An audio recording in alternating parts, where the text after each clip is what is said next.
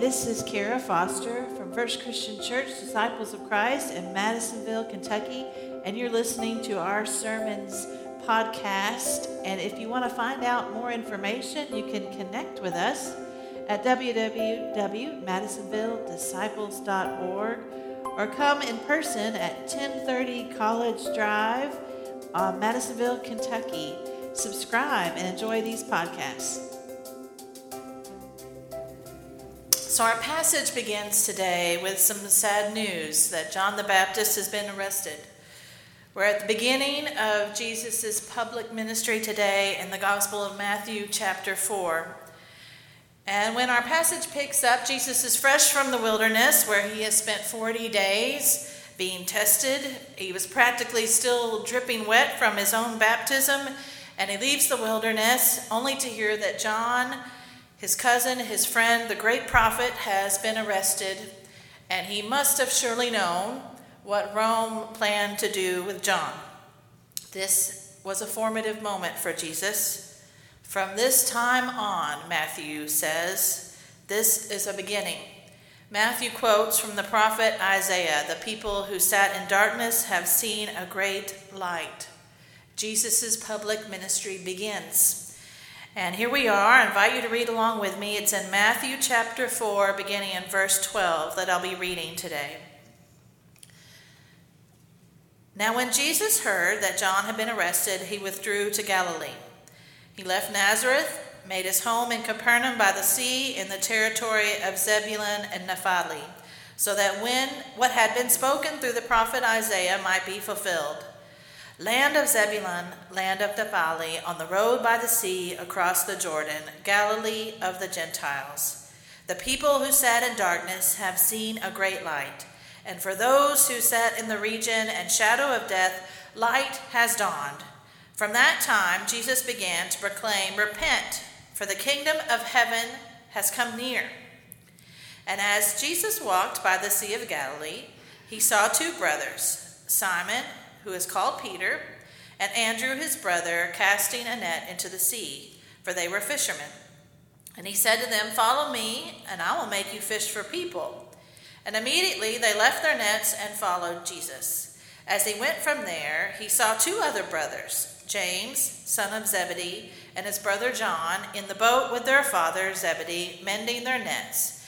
And Jesus called them, and immediately they left the boat and their father and followed him. Jesus went throughout Galilee, teaching in synagogues and proclaiming the good news of the kingdom and curing every disease and every sickness among the people. Well, this morning's message is for the wimps.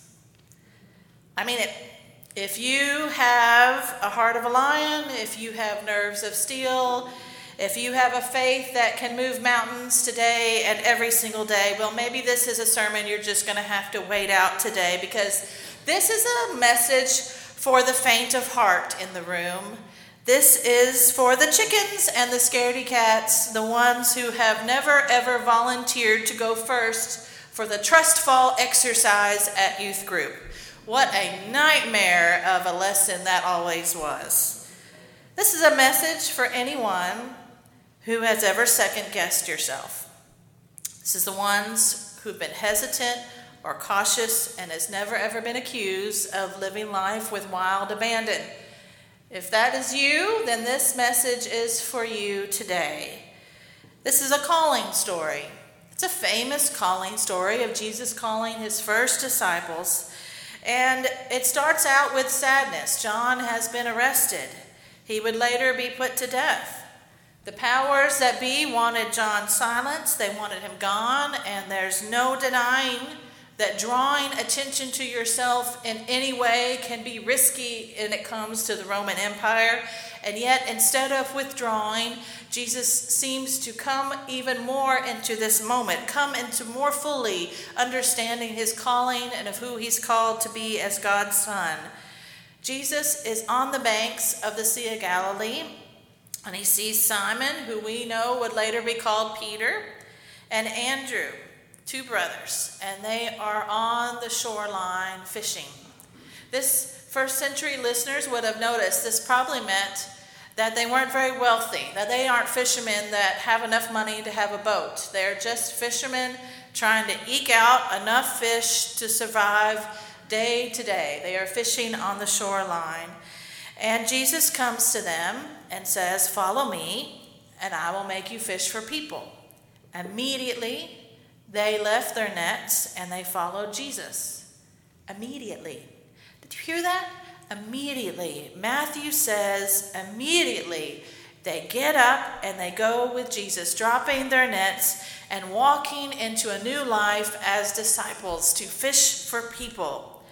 And then Jesus comes upon three more fishermen, and they are in a boat. They're mending their nets. It's a father and two sons James, John, father Zebedee.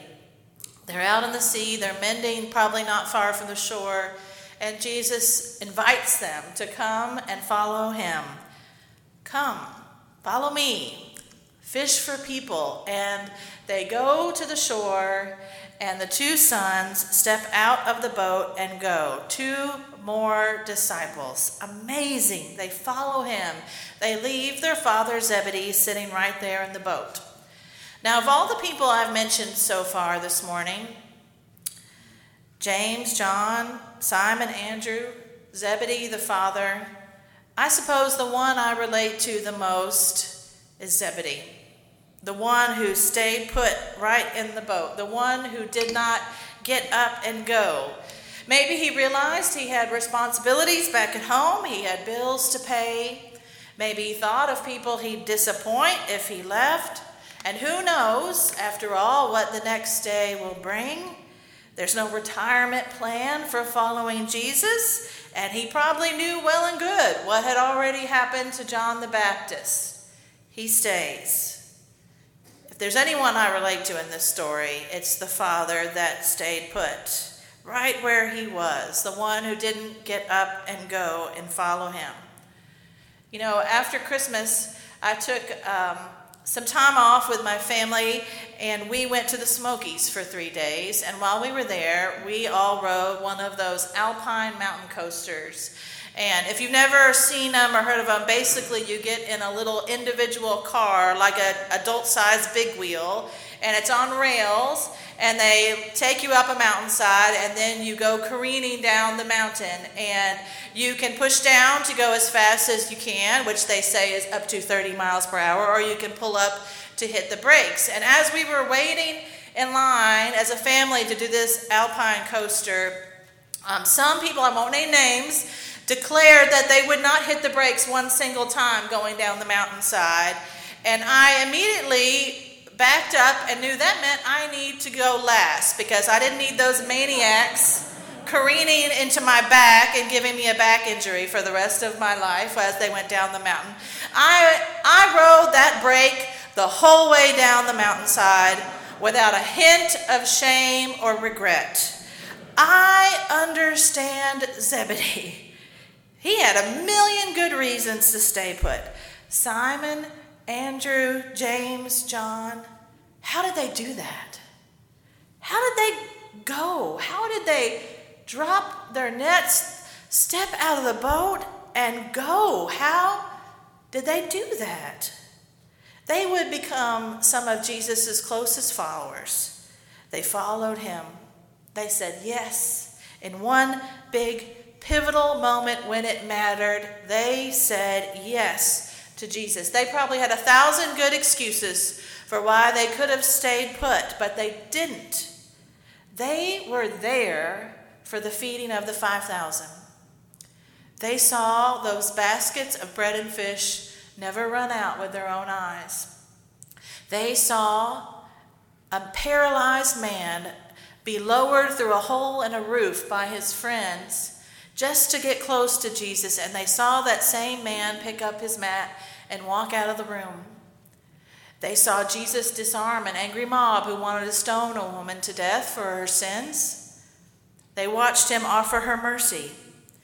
They heard the Sermon on the Mount with their own ears. They were there for the teachings, for the healings. They were there as they saw Jesus take down walls of division between us and them and, and make outcasts no more. They were there. To quote my favorite musical, they were in the room where it happens.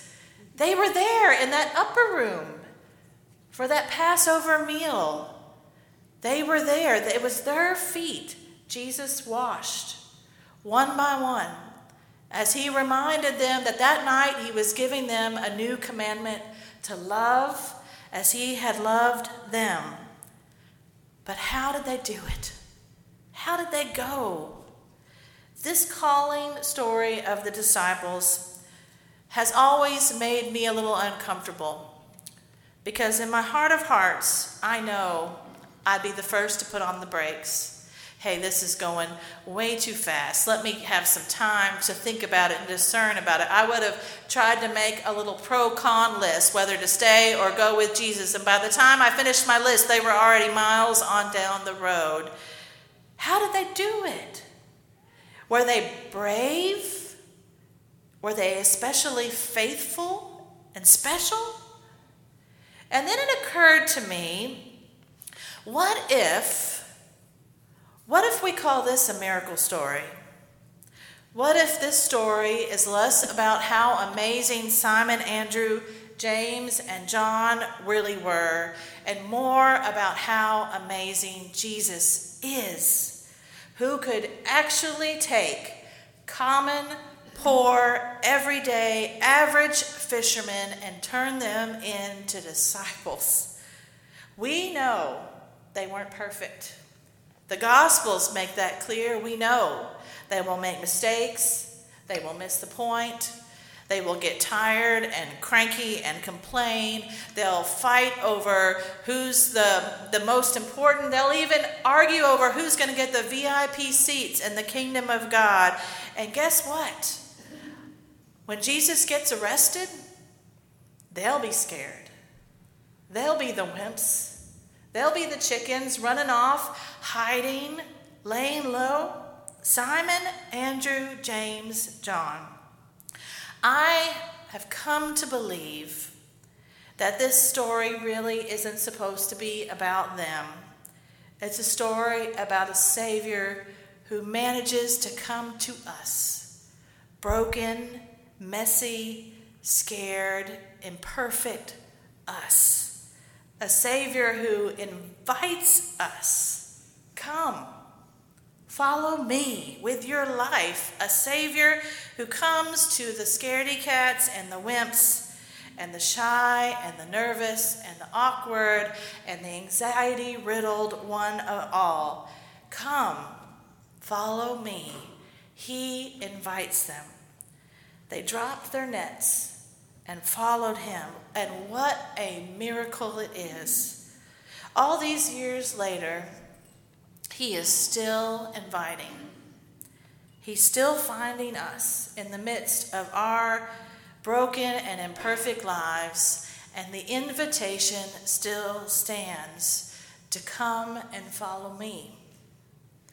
And today, we actually get a front row seat as one of our own decides to answer with his yes by stepping into the waters of baptism. Caleb, it's no small thing you do today to claim your faith as a follower of Jesus Christ. And today, as you're baptized into the whole church, the body of Christ universal, today you say yes to him. But I hope you know and your heart of hearts that He has already said yes to you in a love that won't ever let you go. And I cannot imagine the adventure of life yet in store, what awaits. There'll be joy and there'll be heartache. There'll be lessons learned along the way, but I hope you remember a love that has already claimed you today. And to the whole church, as we all get to watch Caleb today lead the way, I hope you will take a moment to reflect on your own yes, on your own journey of faith. Or maybe today you imagine a day when you too will step into those waters. Jesus is still inviting, just as you are. He's inviting you, even if you are so scared and so nervous, you feel like you can barely squeak out a yes. But He's still inviting you. Come and follow me. Yes, yes, yes. Amen.